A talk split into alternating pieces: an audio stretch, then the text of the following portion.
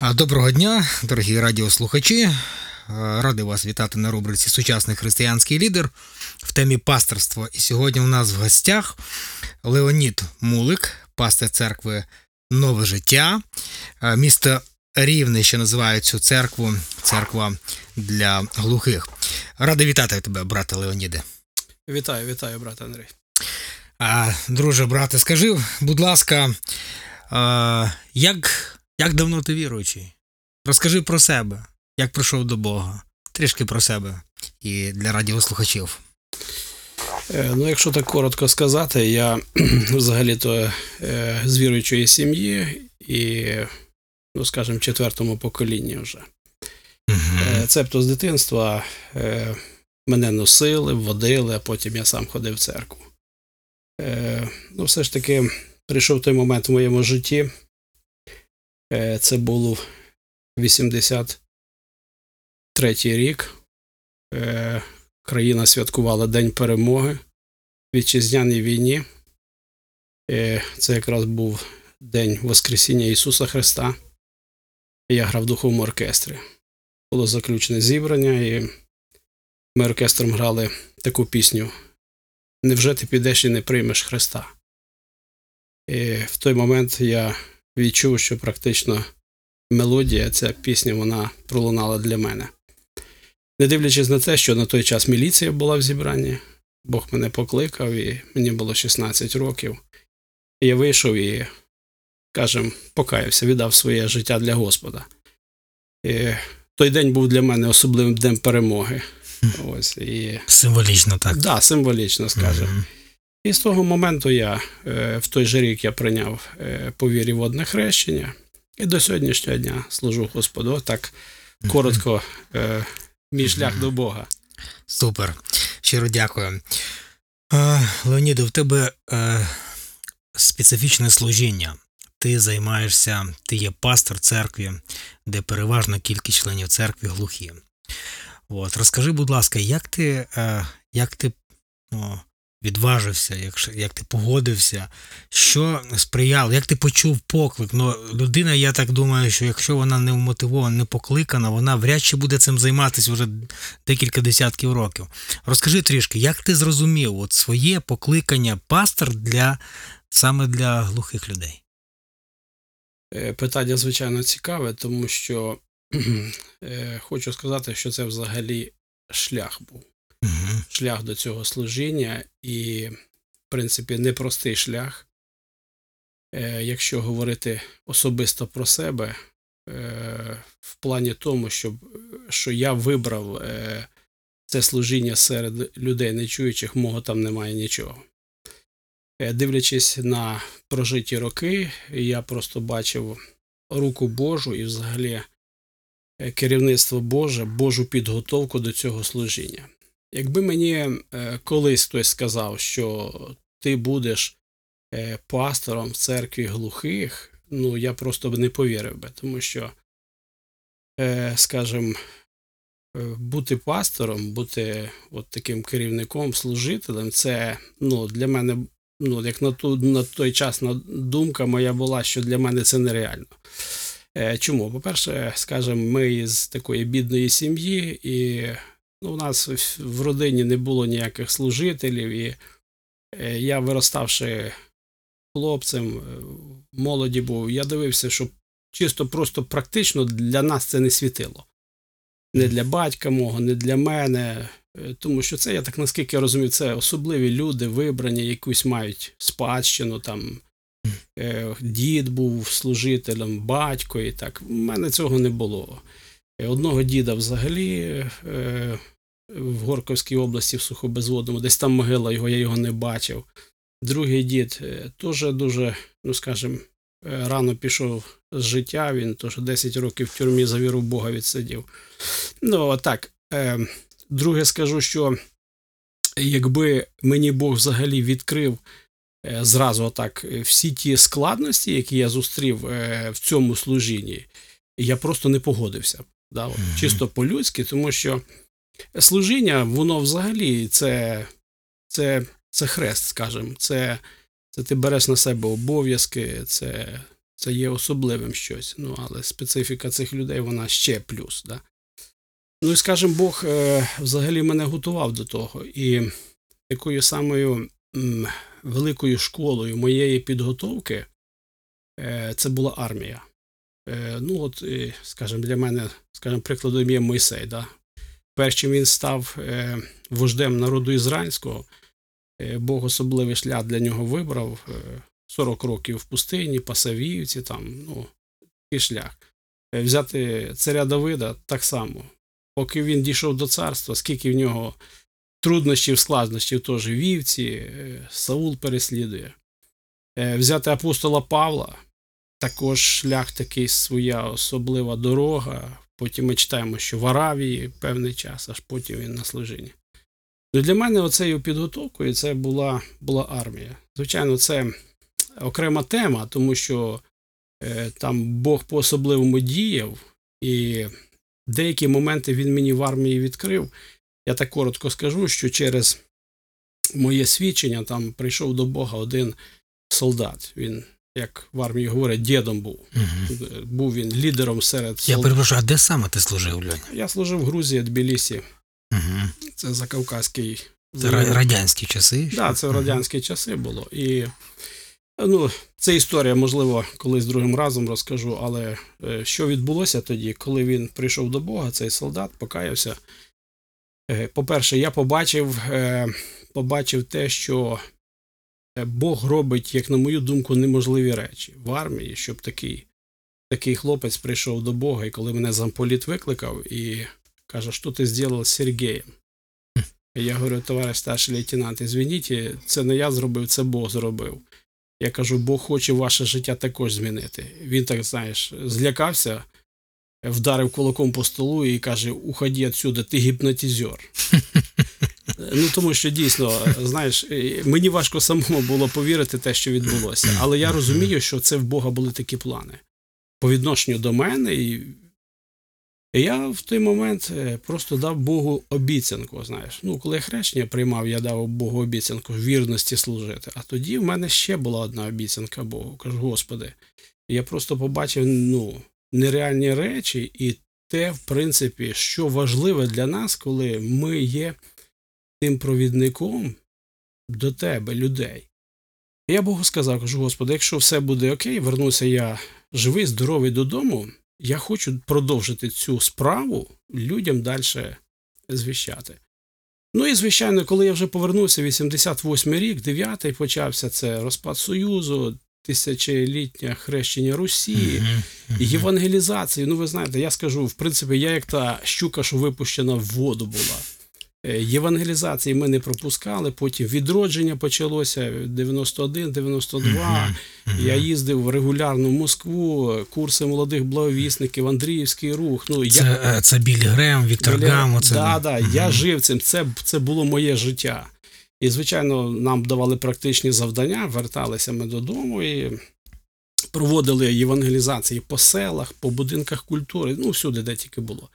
І мені запам'яталася одна євангелізація. Я точно не пам'ятаю, скоріше, це десь Корицький район був, одне із сіл. Ми домовилися, розвісили афіші, запросили людей. Коли ми прийшли в будинок культури, ну там клуб більше. Просто стільки прийшло людей з села, що вони ну, не помістилися. І ми вийшли на ганок, стали, і люди всі на подвір'ї, за плотом, на вулиці, стільки багато людей. Ну, участь приймали ми в служінні, говорили про Бога. І цікаво було те, коли, значить, заключна проповідь була, і якби брат, який заключну проповідь робив, каже: Дорогі друзі, ви відчуваєте, що ви люди грішні? Всі так хором. Да, відчуваєте, що вам треба каятись перед Богом? Да. Ви згідні, каже, покаятися, да, то давайте, каже, станемо на коліна перед Богом. Е, Я відверто скажу, що я такої картини більше не бачив. Це єдина була в моєму житті на євангелізаціях, коли практично всі люди, я не знаю, там пів села було, більше, менше, не так важливо. але це для села дуже багато людей. І можу уявити, всі стали на коліна. Там не, не, це не була якась підлога, килим, це була трава, десь е, пиль якась, е, ну, як на вулиці. І всі люди схилили. Там, де знаходились, Де там знаходилися, хто за плотом перед плотом, тут біля ганку, всі встали на коліна. Якийсь Я- такий страх Божий на них. Я не знаю, що на них напало, але ну, та картина для мене от сьогодні в очах, і я коли на це все дивився, я був вражений просто. Я, я казав, Господи, що відбувається? Ну, я розумів, що напевно не всі там ну, щиро так каялися е, в своїх гріхах, там, але факт, що стали на коліна, це для мене вже говорило, що якесь смирення перед Богом є. Мгм. Ми помолилися тоді, і знаєш, поїхали. І я сидів в машині, вертаюсь додому, і в мене таке з однієї сторони радість, а з другого боку я відчував, ну, знаєш, якесь незадоволення. Думаю, а на кого ми лишили тих людей? Чувство Це відповідальності. відповідальності. Ну, Мгм. поставити галочку, що покаялося пів села, там 100 людей, 200 людей. Та в принципі, кому це було потрібно? Ну, в принципі, як мені дати звіт туди відродження, да, що ось така була евангелізація, це класно було, там фотографії, супер. Але я дивився глибше, думаю, а що далі з тими людьми? Це знаєш, враження таке: народилося багато немовлят. Вони народилися, ми їх лишили. А вони безпомощні, їм треба допомога, їм треба кормити, їх треба піклуватися, доглядати. Я так вернувся додому, молюся, кажу: Господи, мене це не влаштовує. Я не хочу більше таких евангелізацій, щоб тако людей лишати на произвол. І я не хочу. Господи, дай мені якусь таку діляночку. Хай вона буде маленька, хай вона буде не така, але я хочу працювати і бачити оцей ріст, розвиток тих дітей, так скажемо, образно духовних. Да. Я хочу піклуватися про них. Хай то не буде 200, хай буде 2, хай буде 3. Ну і, і проходили роки. Це 91-й, другий рік. А в 94-му випадково запросили в будинок культури глухих. Ну, це вперше було, знаєш. Це ну, тут в Рів- в Рівному. Рівному, так, Мгм. в Рівному. І знаєш, е, ну прийти до людей в будинок культури для мене це було нічого особливого. Це Мгм. нема проблем. е, Вже перед людьми е, сміливість є, є запас, і що сказати, і що заспівати. І ми троє з моїми братами ми прийшли. Там сестричка, яка теж недавно навернулася до Бога, перекладачем була. І ми з якби, звичайною програмою, не усвідомлюючи, що це глухі люди перед нами, давай співати, грати на гітарі. Ще, ще мій брат Ваня настраює, щоб то чітко були там всі струни, 12 струнна гітара, щоб кожна струнка звучала. Ну і давай ми співати. Говорити там, свідчити, проповідувати. І коли, значить, проходить якась година нашої участі, я так дивлюся в їхні обличчя пустота. Скажем, я не відчуваю, що що, що ними щось сприймається від нас. Я до цієї кажу, Наташа, запитай в глухих, от ми про якийсь певний час провели, що вони хоч зрозуміли. Вона питає їх, а вони кивають головами. Нічого. Нічого. Мгм. Я кажу, Наташа, а чого нічого? Ти що, не перекладала їм? Каже, Льоня, зрозумій. Так біблійних жестів не існує взагалі. Їх нема. Ого. Їх нема. Гріх, е, там, е, даже, ну, Ісус Христос, там є таке ж Бог, Отець, Син, Дух Святий, покаяння, благодать, там, прощення, таке, знаєш, тобто біблійна термінологія, да, оце все. Для них це зовсім інше. Ну, нема жестів, не то, що е, не існує їх жестів. Ну, Їх не було взагалі ніде? Чи... Не було їх. В Союзі не було їх. В школах вони не вчили. Їх не існувало цих жестів. Треба було говорити по буквах, да, от скажемо слово, гріх, Мгм. чотири букви, гріх написати, вони можуть повторити гріх. Жеста нема. Тепер розказуй, що це таке за слово, значення його. Я так подивився і думаю, ой-ой-ой, слухай, то, Це то щось, щось таке, ну, неможливе, знаєш, це не... ціліна просто. це ціліна просто, як то. І я так зрозумів. Ну, в принципі, наша гра на гітарі, я в дитинстві пам'ятаю, ми вінника брали, на віннику грали. Е, консервна банка з-під Івасі, то барабан був наш. І ото, що ти граєш на віннику, що ти на гітарі для Для глухих, них то... однаково, однакова мелодія. Ну і знаєш, я повернувся так додому, і, а це Наташа мені дзвонить Льоня, не лишай цих людей. Не лишай, каже, вони нікому не потрібні. Е, я А кажу, скільки їх приблизно там було? десь чоловік 60 прийшло. 60. Мгм. Да, достатньо прийшло. Каже, ти знаєш, кого я не просила? Церков, каже, по рівному ніхто не захотів до них прийти. Ви перші, хто прийшли, не лишай їх. Вона, ну, до чого, Мгм. скажімо, вона наполегливо мене впросила. Я кажу: ну, давай так. У мене один четвер вірний є. Інші там дні всі були, служіння різні. Кажу, давай я буду по четвергам приходити. І знаєш, приходжу, а їх все менше, менше, менше, менше приходить. І одного разу я приходжу, один чоловік сидить тільки, глухий. І я знаєш, в мене вже десь на серці радість така, думаю, ну все. На тому крапку я поставлю. На слідуючий раз я навіть Біблії не взяв з собою. Приходжу, Мгм. наступний раз троє сидять. Мгм. Ну, тобто Бог звів до такого мінімума. Ну, це теж, я думаю, Божий шлях. Ну і скажімо, з того моменту ми почали служіння. Ну, це історія, звичайно, теж. І теж в моєму житті настав такий момент, коли я сказав: Господи, напевно, ти почув мою молитву, що це я тобі даю те, що ти просив. Оце для тебе роботи вистачить на все твоє життя.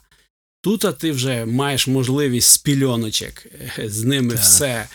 І дійсно воно так. І до сьогоднішнього дня я це бачу, усвідомлюю. Ну, в принципі, дякую Богу. Отакий, якщо коротко, отакий шлях. Дуже, дуже цікавий шлях. Можна сказати, Леоніде, що а, ви а, були одні з перших, хто продумував таку богословську лексику для жестів. Звичайно, так. Да. Тому що я почав питати всюди по Україні, де ще є глухі. Вони, в принципі, десь одноразово місцями починалися в Києві, десь ще були, але рівень той же самий, що і в нас був. Ніхто мені не міг нічого порадити. А вже потім проходили роки, і ми вже почали тоді збиратися, хтось десь починав, і ми такі конференції почали на рівні України організовувати, і вже пішов в рух. В принципі, до сьогоднішнього дня ще немає перекладу на мову жестів Євангелії для глухих. От ті, Ой-ой. тільки да, зараз там е, в Києві е, студія, і Це вони ти маєш на увазі українською мовою? української Мгм. мови. Да. Наприклад, на інших мовах існують. Ти можеш зайти в Google там, набрати там, наприклад, на англійській мові, і, і мовою жестів є Євангелія, можливо, Біблія. І це одну Євангелію Іоанна вже переклали. Зараз Матфія починають на мову жестів перекладати. Тобто на сьогоднішній день отакий тільки розвиток. Хоча це вже пройшли десятки років. Леоніде, скажи мені, будь ласка, два таких питання у зв'язку з цим твоїм специфічним служінням. Перше, скажи, будь ласка, наскільки ви впевнені, що глухі вас е, ну, розуміють? От, ну, Євангеліє розуміють і правильно зрозуміли, так? Це перше питання. І наскільки їх багато, от, наприклад, ну, в Україні? Е, Взагалі, е, для мене початок був дуже складний, тому що коли перші глухі почали приходити до Бога, в мене ще рішення не було з ними займатися. Ну, так як скажемо, серйозно, остаточно. Я Мгм. все-таки думав, що це тимчасове явище в моєму житті, а хтось буде інший.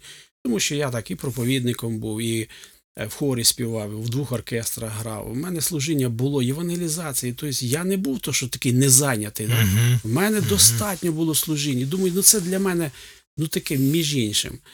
І коли перші глухі почали приходити до Бога, і я просто дивувався, я собі думав, що відбувається в їхньому житті, ну, тобто в душі. І, і оказується, коли ми такого серйозно розмовляли, все ж те саме, що у нас нормальних, здорових, знаєш, чуючих людей.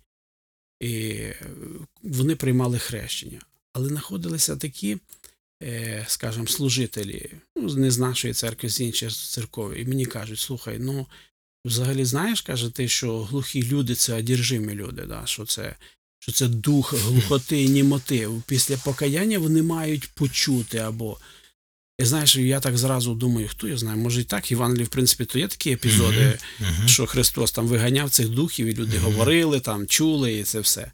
А коли я почав, почав розпитувати їхню долю, а як внаслідок чого вони, то оказується, це просто спадковість, по-перше, є генетична залежність. По-друге, це родові травми, це висока температура, грип, антибіотики і, і інші всякі речі, де люди глухі стають. І я зрозумів, да, взагалі, коли відкриєш е, книгу Вихід, четвертий розділ, одинадцятий вірш, там взагалі говориться, що Бог Мойсею каже, хто людину глухою робить, сліпою, німою, чи не я Господь. Тобто, я коли це дослідив, я зрозумів, нормальне явище. Бог таких людей, ну, Божа воля. Ми ні при чому не треба нікого винним робити. Хоча глухі знаходили винним батьків своїх, там ще когось. А це ні, з часом це все зрозуміло. Тому я Такий бачу. промисел Божий. Це промисел Божий, чомусь Бог, і навіть глухі самі свідкують. Каже, знаєш, якби я глухою людиною не був, я б до Бога ніколи не прийшов. Навіть так, нічого. Да, вони це про це говорять. І каже, ми не нарікаємо на долю свою, а навпаки, дякуємо Богу за те, що ми могли його пізнати. От Тобто для мене є цим свідченням, що ці люди щиро навертаються. То, звичайно, змінюється життя. Це не просто слова, да? сім'ї встановлюються, змінюється життя. Хтось покінчував життя самогубством. Були в нас в церкві є такі вже на шнурку висів, обірвався шнурок. Е, ну, життя, тобто з великими вузлами вони прийшли, але Господь змінює життя. Сьогодні це щасливі сім'ї, це повноцінні, радісні, ж, радуються життю, навіть дивлячись на людей, які повноцінні здорові, вони не мають того щастя, да, що ці люди мають. Якщо говорити про кількість, кількість в Україні, ніхто точної статистики не знає, тому що є така категорія цих глухих людей, які не зареєстровані. От ми їздили, їздимо по селах, і в одному селі Рівненської області ми знайшли одну сім'ю шестеро хлопців, да, які глухі, і, і вони ніде не стоять на обліку, і вони навіть не мають ніякої освіти, їх ніхто не відправив в школу-інтернат, вони користуються чисто своїми битовими жестами, яких от вдома там. По господарству, що там потрібно, і з ними спілкуватися ми не можемо. Глухі з Тобто ними вони не знають е, мову жестів. взагалі. Абсолютно, абсолютно. Ой, Тобто є категорія. Ну так, що я міг витягнути з інтернету, це в межах 150 тисяч людей, які мають вади слуху. Тобто це категорія людей, які е, слабочуючі, є, є глухі, є слабочуючі, є, ну, скажімо, які мають проблеми з слухом. Мгм. То десь в межах 150 тисяч проживає таких людей в Україні. Але точної статистики як такої немає. Леоніде, ну про служіння твоєї специфічне, дуже таке надзвичайне, можна говорити довго. Скажи, будь ласка, скільки зараз ось е, у вас членів церкви, е, у вашій церкві нове життя? Ну, у нас десь 66 членів, 45 з них це глухі е, брати і сестри, які, які є членами церкви. Ну, звичайно, відвідують і інші, але от Угу. це та, та цифра, яка на сьогоднішній день є. Але ваша, ваша церква, вона така місіонерська, тобто ви е, максимально допомагаєте і працюєте поза межами вашої церкви Ну, для глухих. Да, да. Це тільки в нас практично кожний тиждень десь є виїзди. Мгм. Десь і вчора повернулися наші брати в Бердичеві, були Житомирської області. Це готується знов десь їхати. То повернулися. Був такий маршрут. І, е, Черкаси, Херсон, Миколаїв, е, Кривий Ріг. Ну, постійно. В Луцьк ми взагалі регулярно їздимо. Е, По селах, е, по селах Рівненської області, Волинська, Житомирська область, тому що глухі вони їм складно приїхати до нас в церкву, тому ми їдемо до них, їдемо, відшукуємо їх через сільську раду, знаходимо, де вони живуть, відвідуємо їх, ну, зустрічаємося з ними. Звичайно, не тільки їм говоримо про Бога, про Ісуса Христа, а зустрічаємо, що на ліжках хворі лежать, з е, різні захворювання, раком.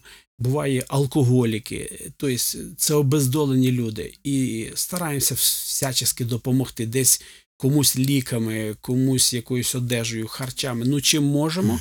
І, звичайно, по можливості стараємося, якщо в тому селі є церква, да, там, чи баптистська, чи п'ятидесятників, ми стараємося е, познайомити церкву з цими людьми і відвідати, і попросити, щоб вони піклувалися, і якісь зробили так, щоб ці люди пізнали Бога. Ну, і наскільки це нам вдається, ну, отак, таке служіння. Супер, дякуємо за ваше служіння. Такі, такі категорії людей, специфічні категорії людей, але як, за яких теж помирав Ісус Христос. Звичайно. А, брате, а, ну, питання таке. Скажи, будь ласка, ну, а, а, пастор глухих, нечуючих це все одно лідер. О, це, це керівник, за яким йдуть люди. От, з такими особлив, особливими вадами. Скажи мені, будь ласка, що таке сучасний або хто такий сучасний християнський лідер? От з твоєї позиції. Ми, ну, ми, ми всі маємо уяву про лідерство або керівництво пасторство 70-х, 80-х років і так далі. А от хто такий сьогодні пастор, за яким йдуть люди? От як би ти охарактеризував сучасний християнський лідер? Ну, е, питання таке цікаве.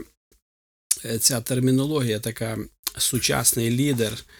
е, Знаєш, е, сучасний, сучасний не тільки лідер. Сьогодні все, ну скажімо, багато речей сучасних Мгм. є. І стиль, і мода, і автомобілі, і будинки. Ну, все сучасне, да? тобто його не зрівняти з тим, що було колись, можливо, а воно Мгм. сучасне. В принципі, це норми, нормальний розвиток такий відбувається. Ну і, скажімо, е, сучасний лідер це е, теж, в принципі, відповідно до сьогоднішнього часу, це якась там, скажімо, освіта на, має бути. Я от е, відвідую багато церков, і мені приходиться теж в різних церквах бути. Да, от, я можу сказати, де церква зовні даже сучасна, а де не сучасна. Да, от, я ніколи не міг би колись уявити собі, що присвітер вийшов е, в джинсах, в футболці, там, в кросівках, да, і він от, е, недільне служіння проводить.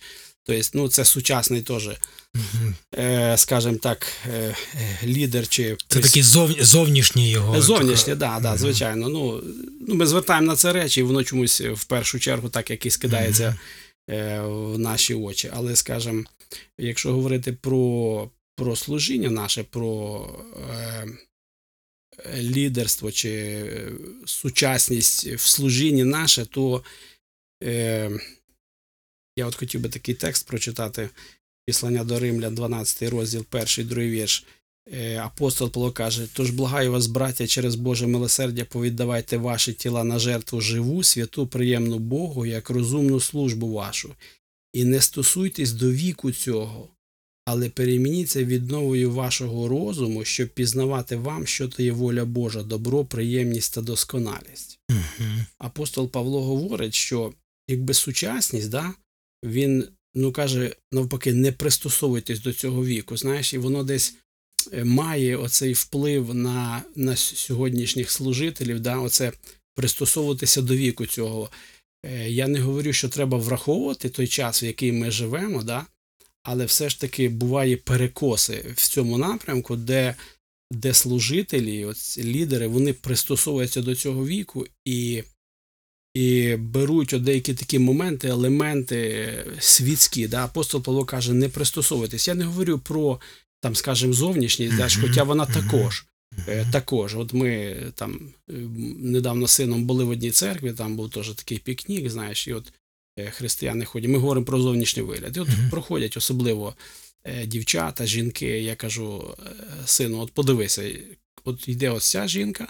Кажу, що в тебе, ну, які в тебе уяви, знаєш, от її Мгм. одяг про Мгм. щось говорить. Кажу, я тобі відверто скажу, що е, взагалі ну, не хотілося б, щоб так моя жінка ходила, щоб твоя жінка ходила, да? тому що воно породжує не дуже добрі думки е, в Мгм. чоловіків, да? Е, скажімо, ну воно таке є. Тобто є десь цей момент, а кажу, ти дивися, йде зовсім друга жінка, сестра, да? кажу, дивися. Ну, тобто нормальний одяг, ну, ніяких. Кажу, тому що ну, ми такі. Е, Тут написано, щоб ми е, не пристосовувалися до віку, а перемінилися відновою нашого розуму. Тобто, в будь-якому випадку ми маємо думати про те, що ми діти Божі, і, і в цьому пізнавати волю Божу. Ось, навіть в цьому сучасному світі, да, все-таки ставити на перше місце, як догодити Богу. От, тому е, далі, якщо сказати ще про таке як лідер, е, відверто скажу, що мені взагалі це слово ну, не подобалося від початку. Скажімо, воно мені якесь казалось ну, світським, ну, воно є, тому що, е, як на мою думку, взагалі, от, можливо, людині дають назву цю лідер, да? він, можливо, не є такий, але як для мене лідер це людина, яка. е, Яка сама добивається якогось керівництва, да, якогось впливу на людей, е, яка, можливо, хоче зробити ім'я собі, знаєш, і ну, от, мене, мене асоціюється от з таким, що якби лідер, він, він хоче цим бути, знаєш. Тобто локтями роздвигає, Да, йде до своєї да, да. цілі. Тобто у тебе асоціація е, от саме з, це, Ось з лідерством. Так, Да, звичайно, воно є таке, розумієш, тому що я пройшов там школа, училище, армія і все таке, воно в світі це є. Тому що. Скажімо, людей деколи не вибирають, а вони самі такими стають, да? тому що вони авторитетами стають не тому, що її вибрали, а так, вплив батьків, там, наприклад, да? от, скажімо, мене в школі старостою вибрали чому? Мама в, в, в нього лікар, батько, прокурор, слухай, звичайно, такого сина тільки на, на старосту е, вибирає. Знаєш, і от, от таке лідерство. Для мене лідер, знаєш, е, це людина, яка ну, не несе сильно відповідальності, а просто добивається чогось свого. Я, я би таким, ну скажу, як біблійний наймет. Е, Лідер, лідер, взагалі, як з біблійної точки зору, це служитель, да? от я би сказав, начальник від слова начало, да? який, Мгм. який починатель є всього. Ініціатор. Такий, Ініціатор, да, відповідальний, знаєш, Мгм. ну я би сказав, біблійними ще такими слуга або раб взагалі. Воно може таке якесь не дуже високе, але воно таке є. Знаєш, коли ми Купили фундамент під дім молитви, і він вже був, ну, значить, хотіли будувати молитву. Фундамент готовий, високий такий, і в одному із частин фундаменту велика гора землі. І коли ми прийшли, нам треба якусь ту землю розгребти. Туди, туди нічим не під'їдеш, не екскаватори, нічим. Це велика гора землі, її треба вручну лопатами викинути. Мгм. Знаєш? Я прийшов, прийшли мої глухі брати, стали, і я привіз лопати, привіз рукавиці. І кажу, брати, оцю землю треба нам лопатами викинути за територію фундаменту. Вони мені показують, ти в своєму розумі, та це екскаватор буде тут декілька годин рити, а ти хочеш, щоб ми лопатами цю землю перекидали. Я говорю, да, друзі, просто в нас виходу другого немає. Ну, вони кажуть, слухай, це нереально. Ну, кажу, дивіться, я скажу сам це зроблю. Ми можемо разом зробити швидко, я буду це робити довго. Я взяв лопату, заліз туди, почав викидати землю. Вони стоять, дивляться на мене. Знаєш? Я кидаю, кидаю землю, покидав трохи, стивлять. Кажуть, слухай, ти серйозно чи прикалуєшся? Та ні, говорю, серйозно, землю викинуть треба. Знаєш, серед них старший такий глухий браток. За лопату без слів скочив до мене, ми вже двоє з ним кидаємо. Кидаємо, кидаємо, кидаємо.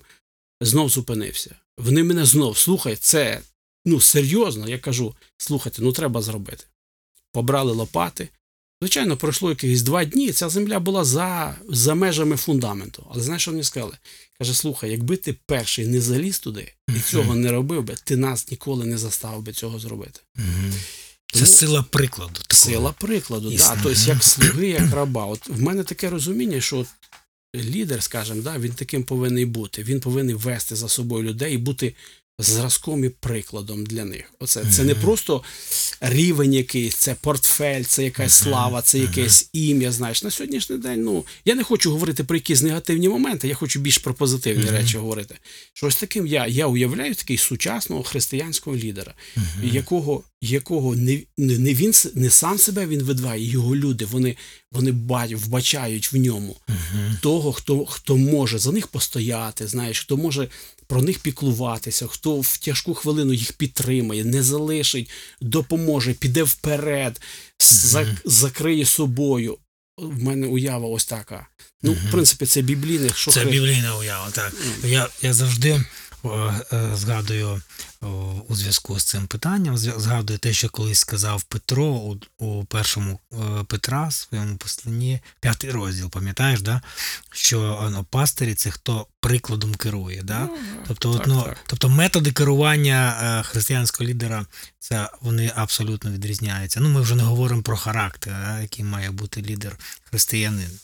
Да, дякую. Може, в тебе ще може щось є сказати по цьому питанню? Ну, що я по цьому питанню, що в, лю, в будь-якому випадку, в будь-яких часах, це, ну, який там, скажімо, період, Мгм. воно, скажімо, минулі часи, які були, вони на той час теж були сучасними. Да? Мгм. От, але все-таки в будь-якому випадку людина повинна бути подібна на Христа. Тобто, Мгм. які б часи. Тобто є, є, є речі, міняються щось, якісь форми, Ну, так, але зміст, яким має бути служитель, хто його має бути авторитетом, не міняється. Так? Тобто абсолютно. сучасний християнський лідер це такий же самий лідер, як апостол Павло, як ті, ті пастори, які були перед, перед ним орієнтувались на, на Ісуса Христа. Так, звичайно. Тобто, ну, є речі, які не змінні, вони, ми Є, маємо да. їх триматися. Абсолютно так. Абсолютно. Але зовнішні, зовнішні, ну бувають, от сьогодні, сьогодні є такі, навіть що там вводять якийсь там спецодяг в протестантизмі там і так далі. Ми бачимо, така тенденція є. От я не бачу в цьому якогось гріха, але ну це ну такий теж сучасність якась, да. От, але можна надіти е, колорадку, але не бу, не бу, Звичайно. та, не бути відповіда, відповід, відповідно до Слова Божого служителя. Дякую, нагадую радіослухачам, що ми в рубриці Сучасний християнський лідер говоримо про пасторство з пастором церкви Нове життя глухих в місті місто Рівне з Муликом Леонідом. Скажи, будь ласка, Леоніде, ну зрозуміло, ми трішки розібрали з тобою про те, хто такий сучасний християнський лідер, поговорили. А тепер хотів би більш, більш конкретно щоб ти сказав от свою думку. Які сьогодні виклики, ну можливо, форми виклику, тому що ми розуміємо, що ми, зараз прийдемо до цього, що диявол, світ, плоть, да, вона ну, наша така гріховна природа, вони нікуди не щезли, вони може по-іншому сьогодні вже там можуть впливати там чи викликати якісь спокуси. Але все одно якась є специфіка, якісь є особливі виклики сучасності для пресвітера, для пастора, для лідера. Які, які саме виклики сьогодні, от ти думаєш, от для пастора є от особливо актуальні, скажімо, сучасні, яких можливо, які, можливо, не було там 20-30 років тому назад перед пастором? Е, ну, по цьому питанню я е, один текст із, із е, першого післання апостола Павла до Коринтян, 9 Мгм. розділ, він, він каже так. Е, для, для мене взагалі апостол Павло є таким зразком. Е, в 19 тексту він каже: від усіх, бувши вільний, я зробився рабом для всіх. Щоб найбільше придбати. Для юдеїв я був як юдей, щоб юдеїв придбати. Для підзаконних був як підзаконний, щоб сам підзаконним не бувши, щоб придбати підзаконних. Для тих, хто без закону, я був беззаконний, не бувши беззаконний Богові, а законний Христові, щоб придбати беззаконних. Для слабих, як слабий, щоб придбати слабих. Для всіх я був усе, щоб спасти бодай деяких. А це я роблю для Євангелія, щоб стати її спільником. Е, мені, Чудовий текст. да, дуже мені цей текст подобається, і знаєш, е, ми повинні керуватися, які в мене цілі в житті є. Да? І теперішній час, скажімо, в, е, в сучасному світі чи часі, в якому ми живемо, ми повинні цими моментами, що ми хочемо.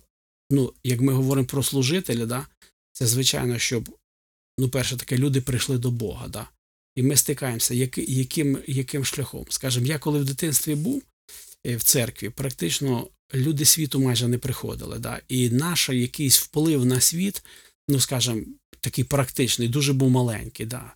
Ну, люди дивилися, оцінювали. І, хоча він був цей вплив, але так, щоб те, що ми маємо сьогодні, і навіть, скажімо, змінюються часи, скажімо, коли е, стала незалежність, там 90-ті роки було по одному, час приходить зараз.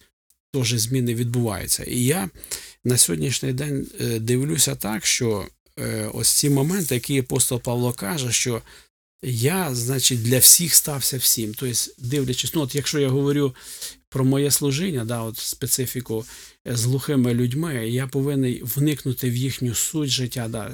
Тобто, наскільки можна, можливо, їм е, ну, допомогти вникнути в їхнє життя, в їхні проблеми. Знаєш, от, е, скажімо, день народження приходять там до нас глухі, в когось день народження. І колись, скажімо, що ми пішли на день народження до, як ми називаємо, невіруючих людей, да, чи на весілля, до них запросили, от скажімо, абсолютно, скажімо, е, весілля, ну, православне, да, як ми називаємо, православної віри, на той час куди ти? Ти щоб Це я на той гріх. час пішов, це гріх. Мене б за Це це любов до світу і так до світу, да. Мгм. Хоча, скажімо, читаючи Євангелію, Христос знаходився серед таких людей. Написано, сидів між митрами, грішниками, да. ну, духовенство на той час теж дивилося на Христа і осуджували, яка, як він міг, може їсти і пити з митниками і грішниками. Але все ж таки, от апостол Павло, цей текст говорить, він каже, я для всіх стався всім. Тобто, в якому напрямку туди піти? Ну, каже, я не грішив. Тобто, бувши в їхньому середовищі. Я теж відвідував день народження глухих, да, приходжу ж я туди. На столі стоїть випивка, там, наприклад. Да? Ну, як вони святкують. Мгм. Я ж не прийшов туди зразу до них і кажу: слухайте, позабирайте там це, що то це гріх, там все. Ні. В мене інша ціль. Я, я поважаю цю людину, я прийшов привітати її, побажати їй щось доброго. Мене зовсім не зашкодує там, що ця випивка стоїть. Я кажу, давайте Богу віддамо славу за їжу, яку він нам дає. Ми помолилися, знаєш. І простому спілкуванні, знаєш, там про життя, про це все, навіть може і про Бога зразу не треба говорити. І знаєш, я тако сижу за столом і дивлюся, той господар цього дому взяв, позабирав те все, навіть ніхто його не споживав, знаєш. Але потім дуже дякував, каже, я дякую, що, що ви прийшли до мене, знаєш. І я от розумію, що на сьогоднішній день від нас, від нас, служителів, да, сучасних, вимагається оце таке співчуття, знаєш, е, вникати е, в проблеми людей, знаєш, не чекати, поки вони прийдуть до нас в церкву. Тому що є ця оця тенденція на сьогоднішній день, скажімо, все в церквах, у межах церков, знаєш, і за чого, скажімо, я в свій час теж мав проблеми, знаєш. Що як будь тебе служіння, все яке є, то воно якби в межах церкви. Знаєш, оце і спів, і хори різні, і, скажімо, оркестри, і проповіді, і молитви. Оце служіння в межах дому молитви. А за дом... а я, наприклад, рахую, я не проти того, ми теж проводимо, але я кажу: слухайте, а наше більше служіння це за межами дому молитви. Нам треба йти до людей. е, Вникаючи в їхнє життя, в їхні трудності, в переживання там, і наскільки з нашого боку, можливо, треба допомогти. І оце я рахую, сьогодні це для нас важливо, коли ми йдемо до людей. Як апостол каже, я це все роблю для того, каже, щоб бодай декого придбати. Знаєш, не всі люди нас зрозуміють. І скажуть, можливо, ти робиш за якоїсь вигоди чи ще щось. Але він каже: Я роблю це щиро. Я роблю це щиро, щоб спасти. Роблю це для Євангелія, щоб стати його спільником.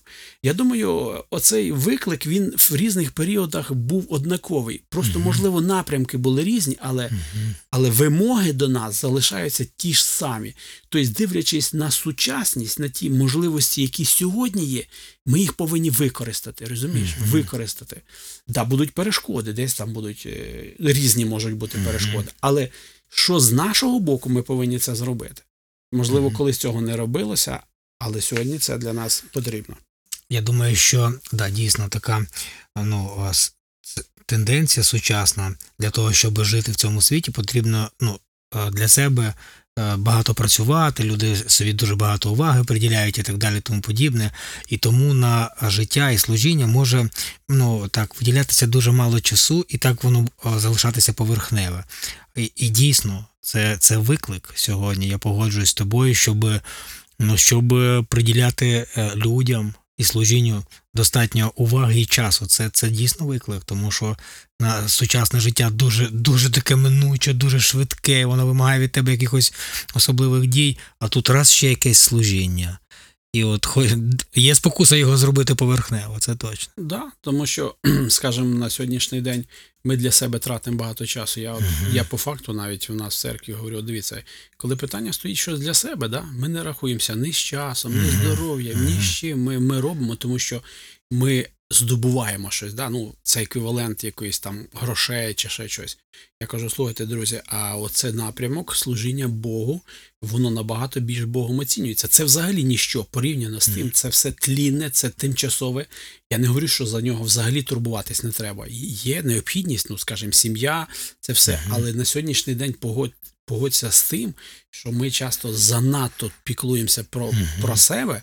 А от питання стоїть духовного життя, служіння, турботи про інших людей. Ми дуже буває, як ти кажеш, поверхнево це робимо.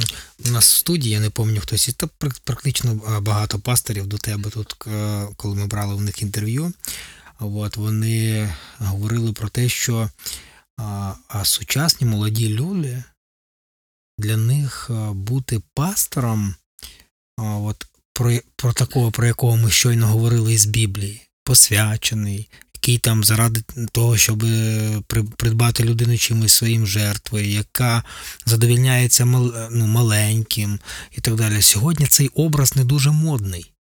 І е, ну, коли, звісно, коли там людина приїжджає на якомусь хорошому автомобілі, там, як ти казав, сьогодні там з чемоданом виходить, там в нього там хороший там, імідж, образ і так далі, і всі дивляться на нього, да, о, я хотів би бути таким похожий на нього.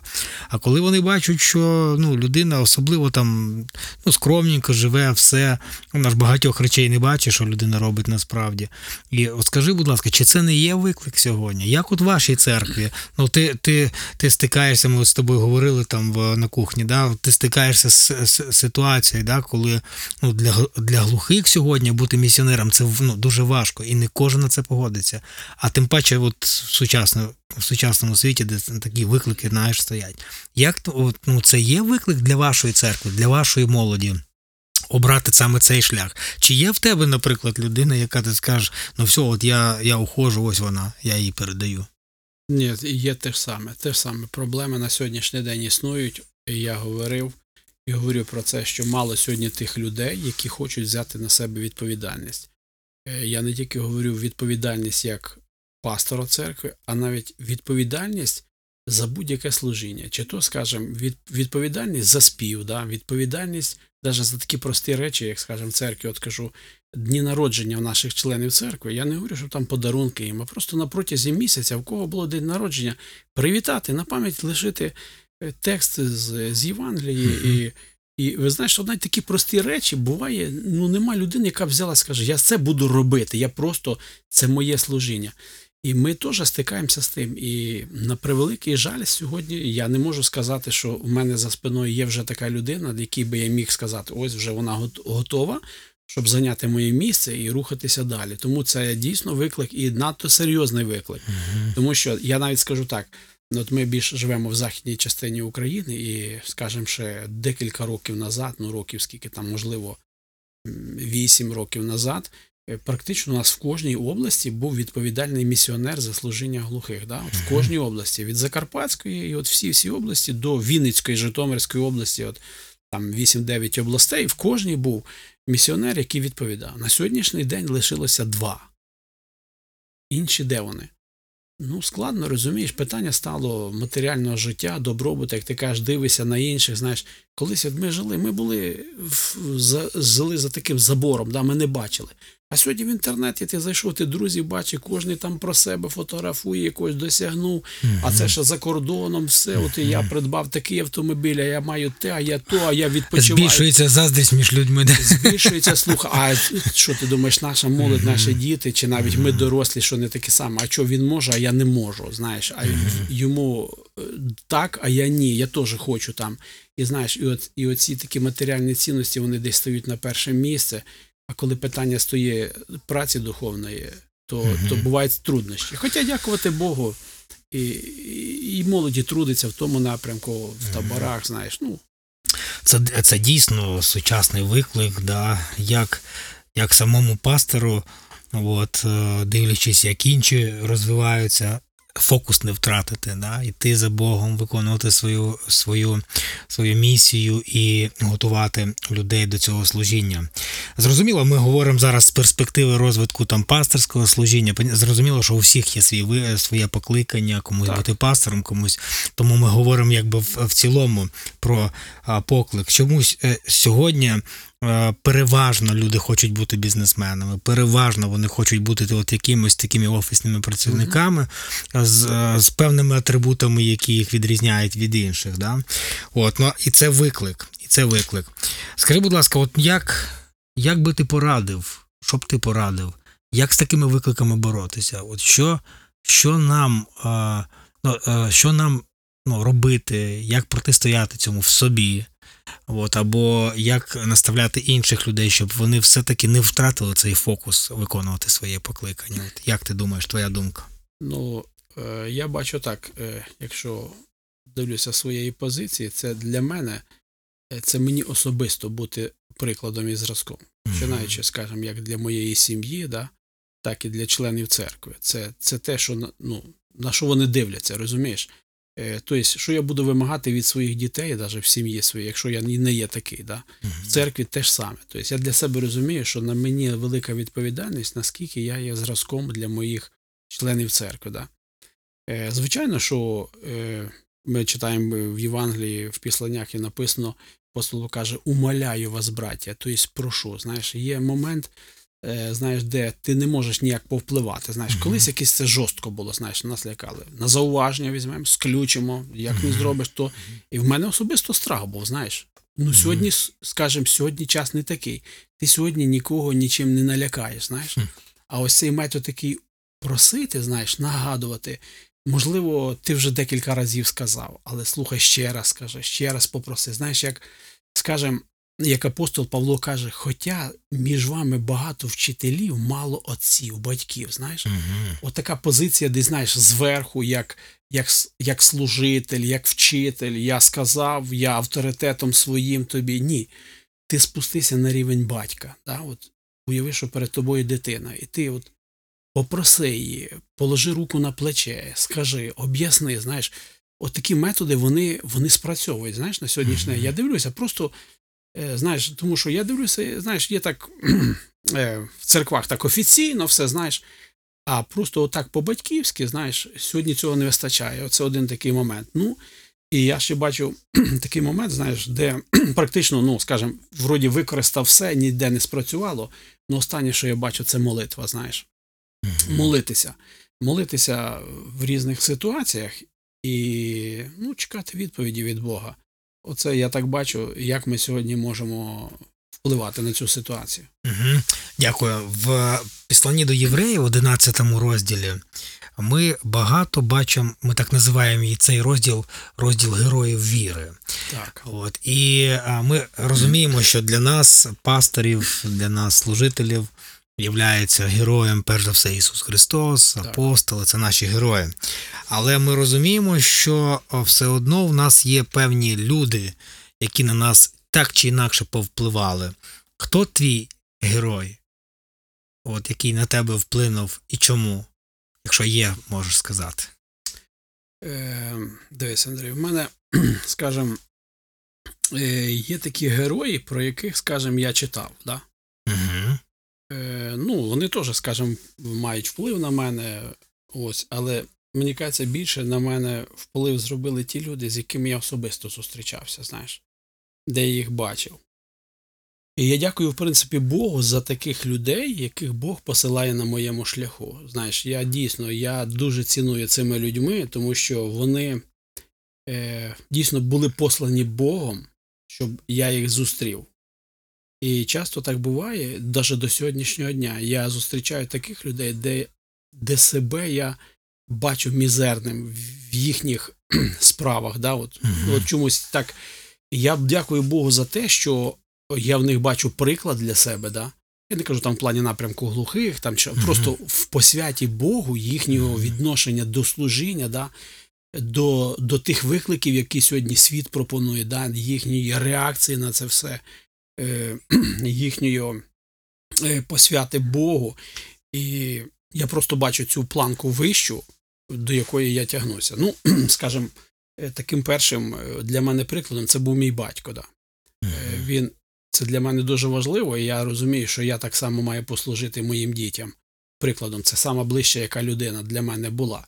Для когось, можливо, батьки були, ну, не були таким героєм, прикладом. Ну, і Мгм. мій батько великих подвигів не робив.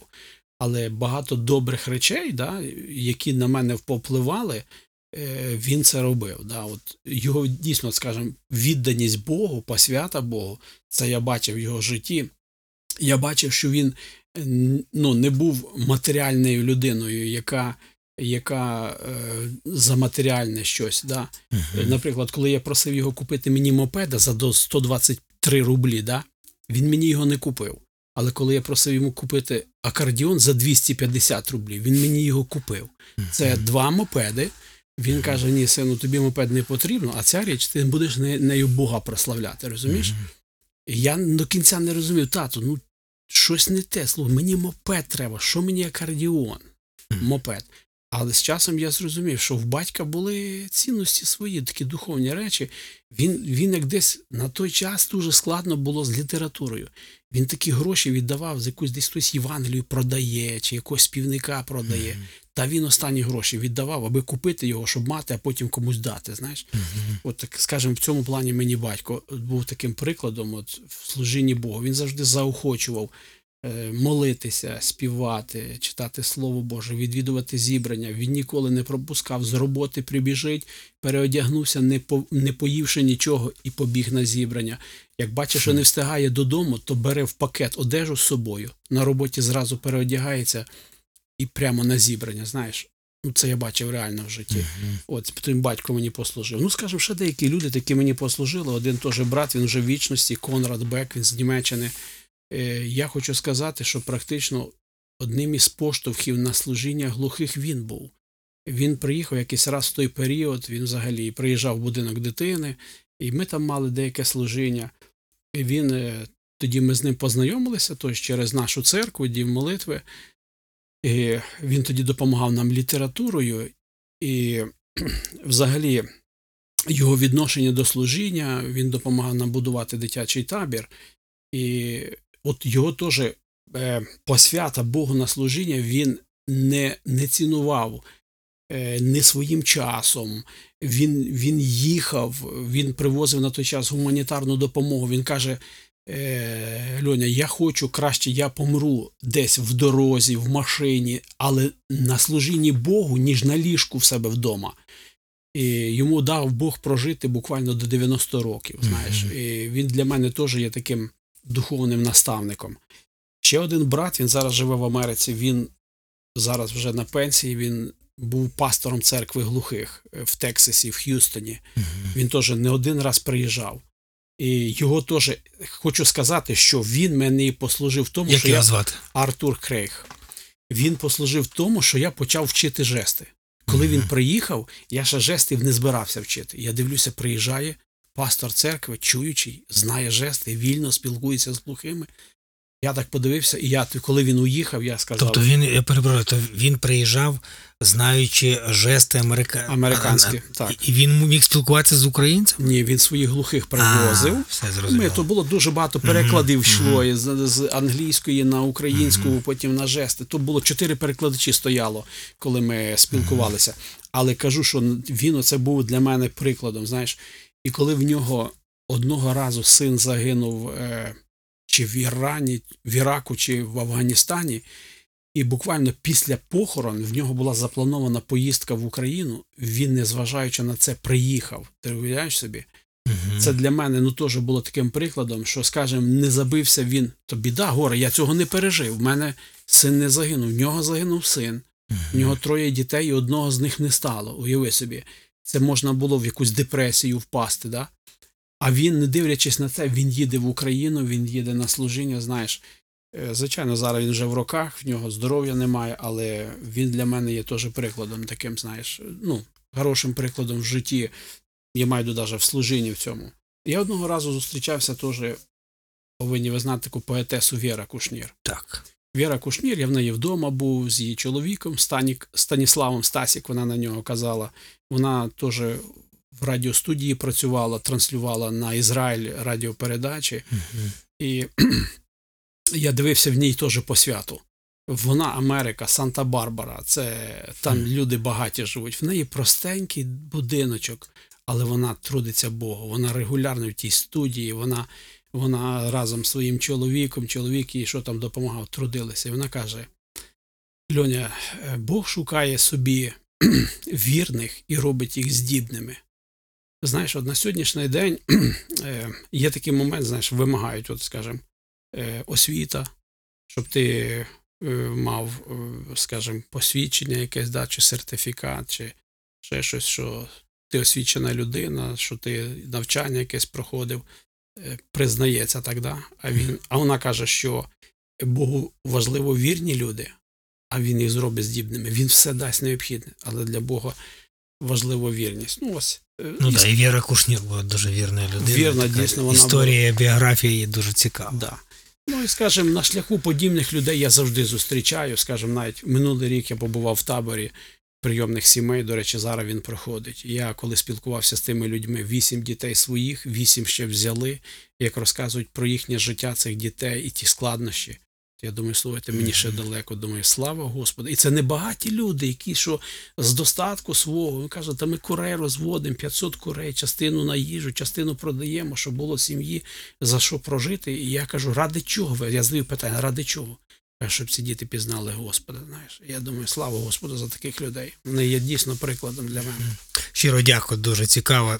Леоніде, в зв'язку з цим питанням, скажи, будь ласка, є сьогодні людина в тебе, якій ти можеш в будь-який час позвонити і сказати про свої внутрішні переживання або якісь труднощі, от, щоб з нею порадитись, помолитися. Можна сказати, твій наставник. Ну, скажу, вибачаюсь, кажу, що як такої людини, ну, щоб така була, як в мене, от, скажімо, батько мій був, він таким був поруч біля мене, Мгм. де я міг йому ну, дійсно завжди відкритися. Цей Конрад був з Німеччини так само. Е, Зараз, щоб на такому якомусь такому високому рівні, в мене немає. Є люди, да.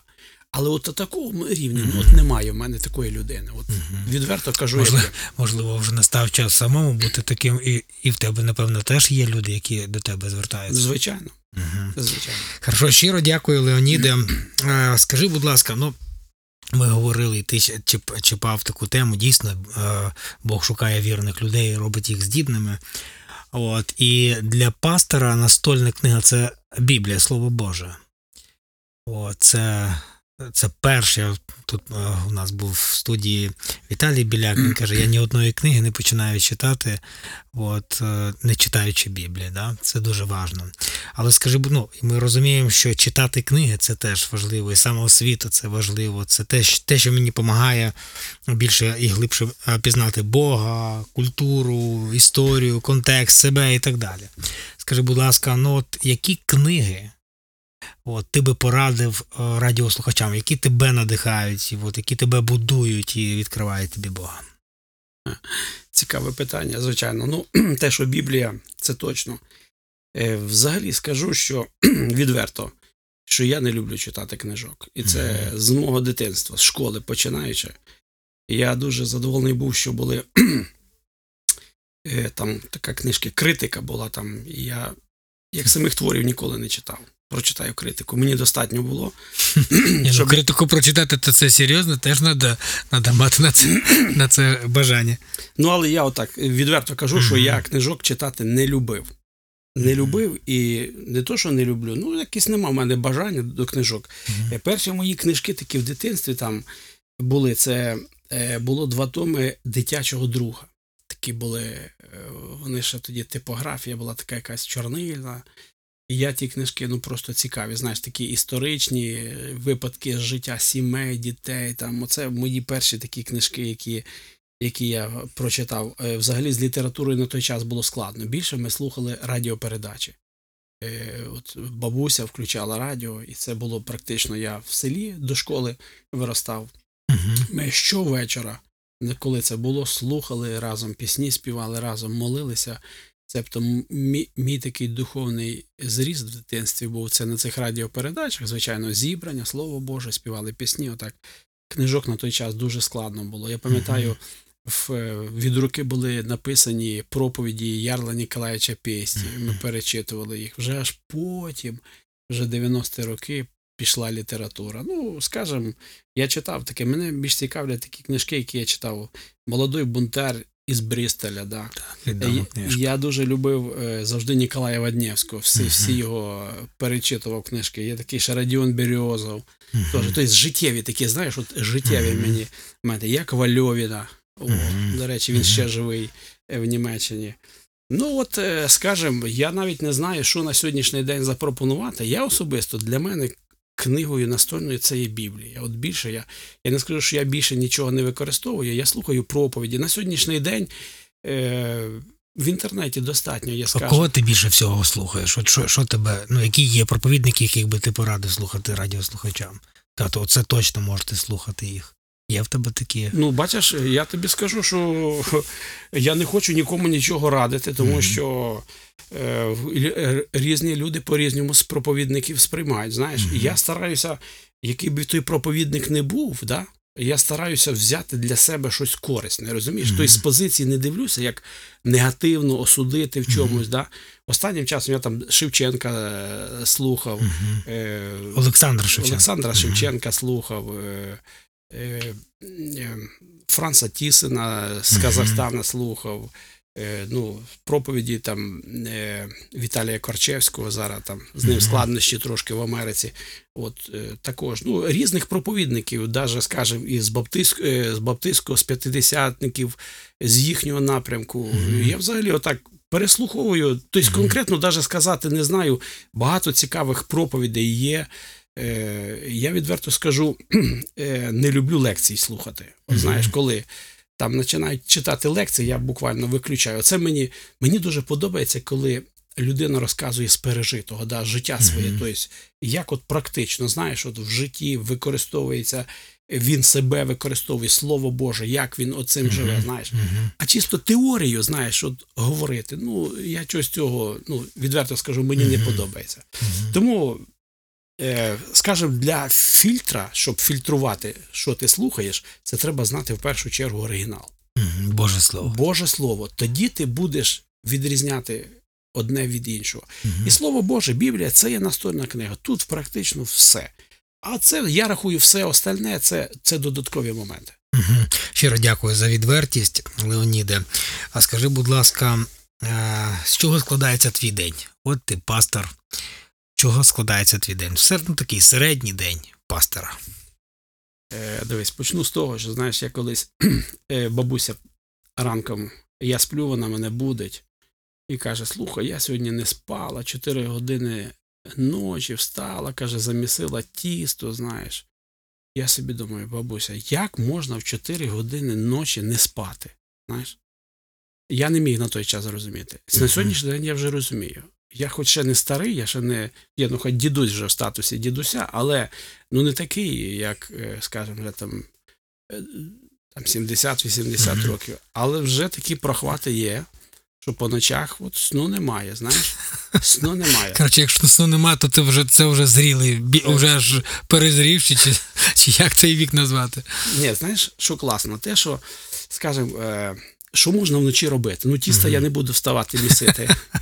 В мене такої роботи теж немає, що посеред ночі. Ну то ж люди сплять, по-перше, в будинку сплять. Я би то не йшов би щось для себе.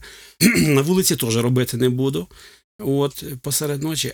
А от важливо те, коли ти на протязі дня живеш, ну скажімо як, е, чим ти живеш взагалі, отак Мгм. читаєш Слово Боже, да, над чимось роздумуєш, тобто е, практичні якісь е, переживання є, да, от, як скажемо, як в церкві, ти якісь проекти, якісь плани, якісь служіння, і ти цим живеш. І от, скажімо, 4 години ночі там буває, в 2 години ночі я просинаюся, буває, годину, півтори, дві я не можу заснути. Мгм. І що я роблю? Я, по-перше, згадую текст якісь писання, якісь моменти там життя, от, там, наприклад, як е, Нієман їздив до, до Єлісея. От, і це, можливо, я на, на це побудую проповідь. Мгм. Я молюся, а молитися, слухай, на сьогоднішній день, ой-ой-ой, скільки. Скажем, починаючи з своєї сім'ї, церкви, слухай, а скільки людей звертаються, помоліться. Я оце був поїздці, слухай, приходять, помолися за мою, стільки, знаєш, кого згадую, молюся, знаєш. Просинаюся. Я завжди дякую Богу за те, що я проснувся. Знаєш, от починаю з прославлення Бога. Починаю з прославлення Бога. Дякую Богу за те, що проснувся, що, що дає можливість мені жити, дихати, ходити, знаєш, і, і це все. Знаєш, як е, певної такої форми, форми в мене немає, да, щоб там, скажімо, е, чому я так е, кажу. Е, Для мене дуже от е, е, таким прикладом стало, коли Ісус зустрівся з Самарянкою, да? І Самарянка каже: ну, от ми то не спілкуємося, іудеї з самарянами, в чому проблема? Ми то поклоняємося на горі, ви в Єрусалимі. А Ісус каже, що повір, настали такі часи, да, що істинні поклонники не там, не на горі, не в Єрусалимі, а на всякому місці. Да? І таких, і таких поклонників в дусі і в правді, і таких поклонників шукає собі Бог. Знаєш? Себто е, наше життя, воно повинно завжди бути наповнене вдячністю і служінням Богу. Цебто не чекати якогось особливого моменту, да? тобто помолитися. Як помолитися? Да, я ми розуміємо, що став там на коліна ранком, помолився це одне. І що чекати там знову якогось удобного моменту. Я скажу, що я молюся, хожу от завжди. Знаєш, яка в мене форма молитви? А о, дякую тобі, Господи, за це. Подивився, пташка пролетіла. От зараз особливо я хожу по садку, да? смородина, порички, агрус, вишні. Ну слухай, Божа краса, яблука. Слухай, я кажу, слава тобі, Господи. Я одного разу приходжу, якийсь рік був на город приходжу, у мене картоплі нема. Град вибив, чорна земля. Я вийшов, руки до неба підняв, кажу: Господи, слава за силу Твою могутність. Сьогодні ім'я Твоє прославлено в граді. Тому що хто є людина, знаєш? Ось так, скажімо, якщо чисто говорити так. Ну, в принципі, знаєш, е, стандартів як таких нема, і в кожного служителя є ну, якийсь е, свій порядок, скажімо, хтось, хтось працює, хтось звільнений від праці, хтось на служінні, і відповідно до того. Ну, я більше е, ну, якби схильний до того, щоб завжди прославляти, служити Богу. От. А там далі по ходу, який в тебе день розпорядок. От, знаєш, ми недавно е, тему розбирали про молитву, і є написано, що Ісус каже, що ще каже слова на вашому язиці немає, я вже знаю. Я вже знаю. Ти розумієш? Получається, ми, ми так я розсуждаю, кажу, то тоді що? Получається, мені молитися, знаєш, яка моя молитва? Господи, ти все знаєш, амінь. Все. Ну, дуже коротка. правда? Що ж мені розказувати, коли я ще не сказав, а Бог вже знає. Розумієш?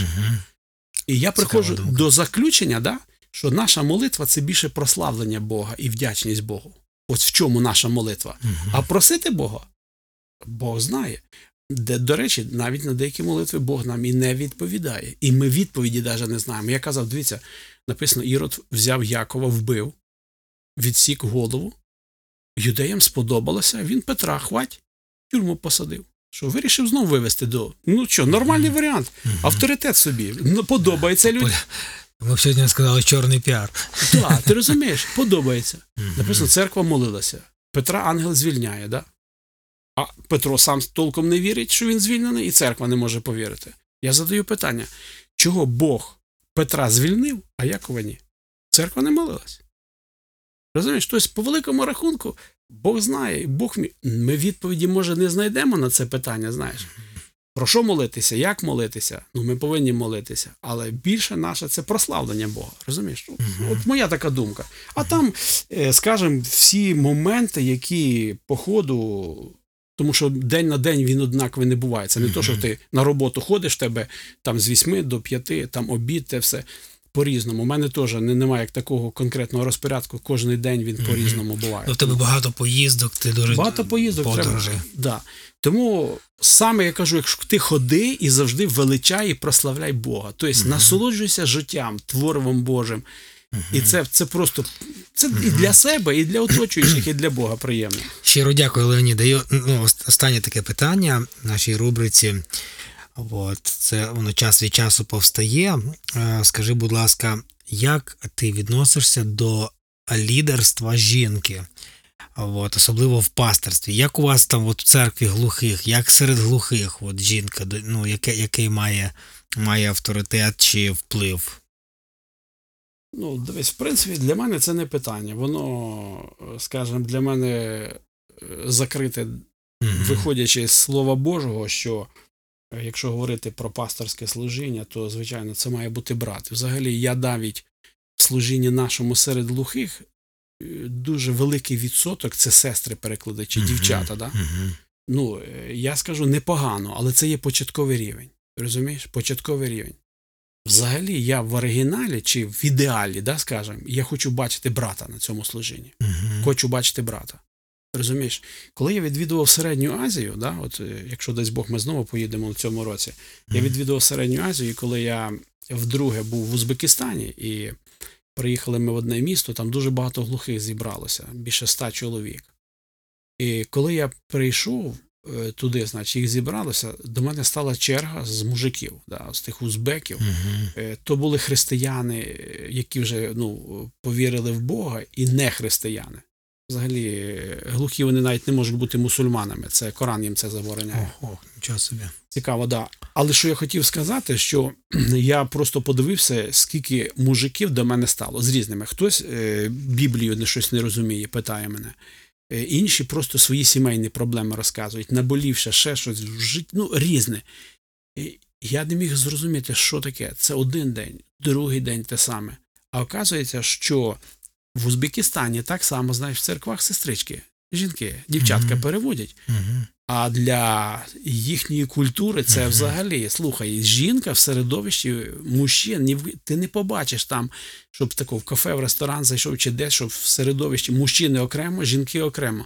Мгм. Навіть в домах молитви в церквах окремо всі Ну, сидять. це, це культурний, ну, це, це все таки культурний от, момент. Я е, просто радіослухачі е, е, питають і взагалі питають люди, чи не являється у нас це просто культур, от, моментом культури, да? От, так Павло вчив, так вчив, бо так було в тій культурі. А сьогодні ми живемо в іншій культурі, жінка і має там рівні права з чоловіком і так далі. Чому? Можливо, то просто було культурний момент. Чи це не культурний момент? Це все-таки якась ну, якась ну просто принц, принциповість Божа. Що це? ну, дивися, я хочу сказати, що навіть оцей культурний момент, да, часом, він нам підказує, як воно по суті по біблійному і має бути. Мгм. Знаєш?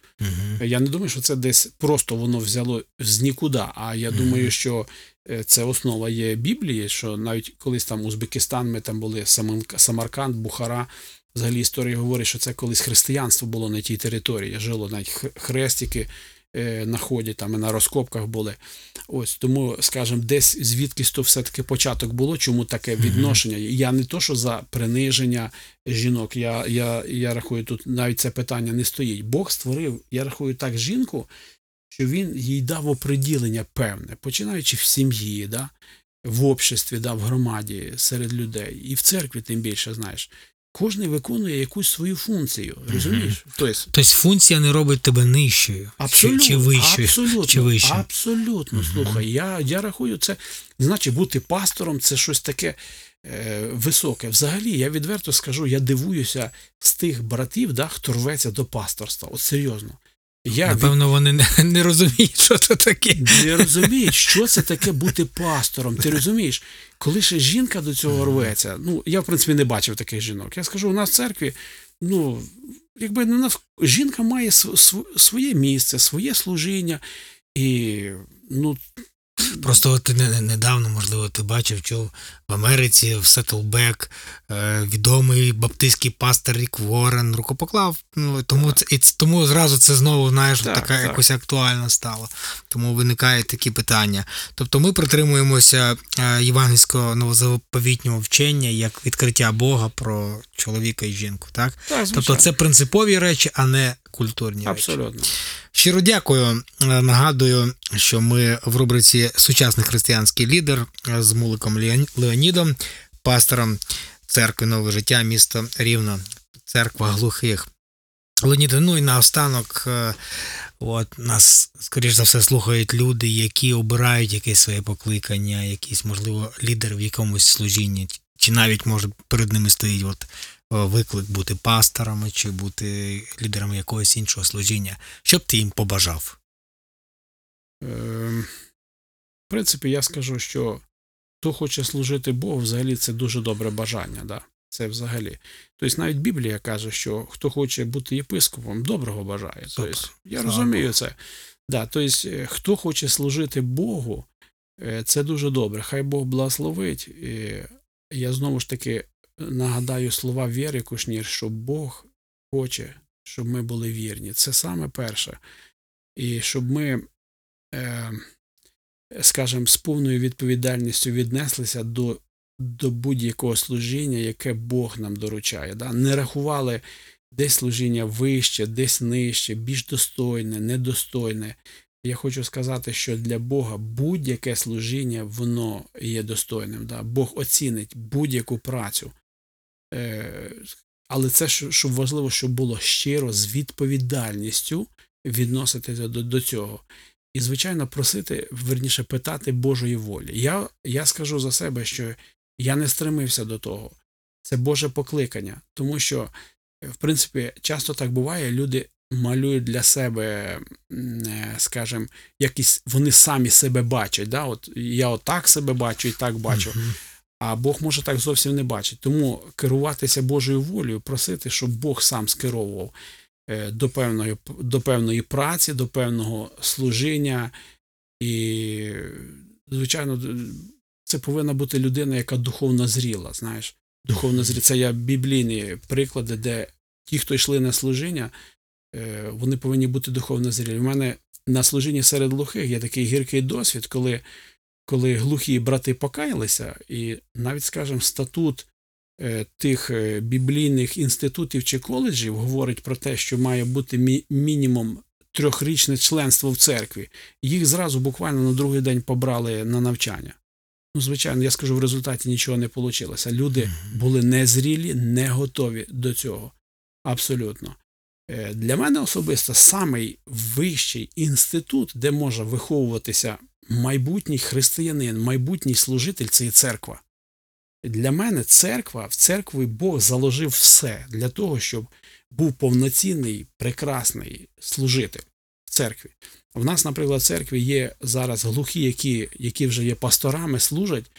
Вони ніде не вчилися в духовному. Ну сьогодні вони зрілі і вони сьогодні можуть утворювати нові церкви, нові служіння, лише тому, що вони були в церкві, і Бог через Духа Святого їх зростив для того, щоб вони були служителями. Тому хай Бог благословить і поможе всім, хто бажає служити Господу. Щиро дякую, Леоніде. Леонід Мулик, пастор церкви Нове життя міста Рівне, був у нас в гостях на рубриці Сучасний християнський лідер в темі пасторства. І я, ведучий Захаров Андрій. Хай вас Бог благословить, дорогі наші радіослухачі. До побачення. З Богом.